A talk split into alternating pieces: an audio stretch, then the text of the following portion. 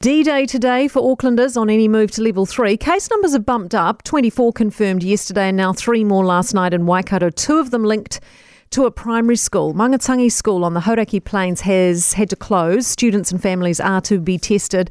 Another nearby school has asked parents to keep their children at home too. So, should the community be concerned? Well, the school impacted is actually in the Coromandel electorate, and their MP Scott Simpson joins us now.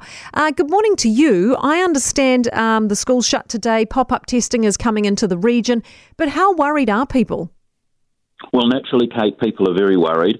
Uh, Mangatangi is a small community, a tight knit community with a great school, a great local volunteer fire brigade, um, and a, a, community that cares and looks after itself. But just inland from Miranda on the Auckland side of the Firth of Thames, uh, people are naturally worried and very concerned. The three new cases are all part of this prisoner's household. Uh, the two of them that were school students, are they both at the primary school? Uh, yes, but my understanding is that only one was at school, uh, and there is now uh, arrangements being made for uh, testing facilities for pupils and their families. Right. So, nine members in this household, five others have tested negative. The ninth will be tested today. Is there concern that Waikato could be put back up a level?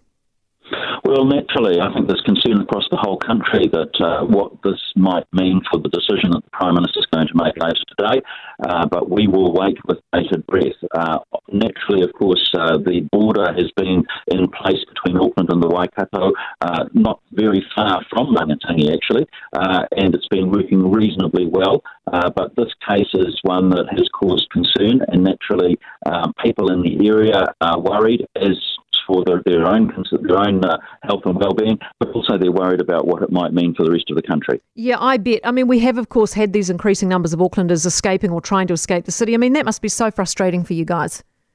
Uh, enormously so, because these people who live close to the Auckland uh, Waikato boundary uh, are put into all kinds of difficult situations. Some people live on one side of the boundary, work on the other side of the boundary. These have been issues that have been challenging over the last several weeks, um, and a situation like this only makes that kind of concern worse and more worrying.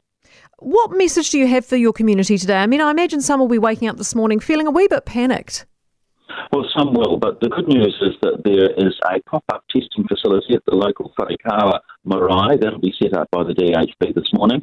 And anyone that is feeling unwell, anyone with symptoms, anyone that feels that they want to get tested, uh, my advice is absolutely do get tested. Obviously, take the all, all the usual precautions: wear your mask, wash your hands, uh, and just be careful, stay safe, and take care. Scott, thank you so much for being with us this morning. We really appreciate it. Scott Simpson, Coromandel Electorate uh, MP for that area. Kate, we moved uh, from Auckland to south of the Bombay Hills after the last lockdown. We made sure we were out of Auckland.